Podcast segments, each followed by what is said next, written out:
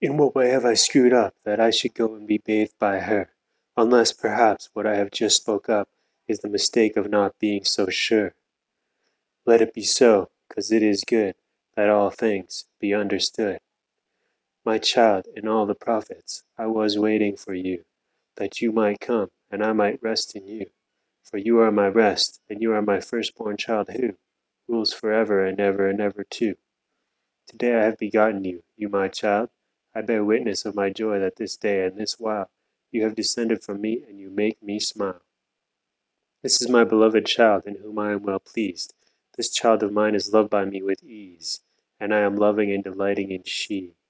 Oh, how the glory of this child pleases me! Actually, this is my beloved child, in whom my spirit is appeased.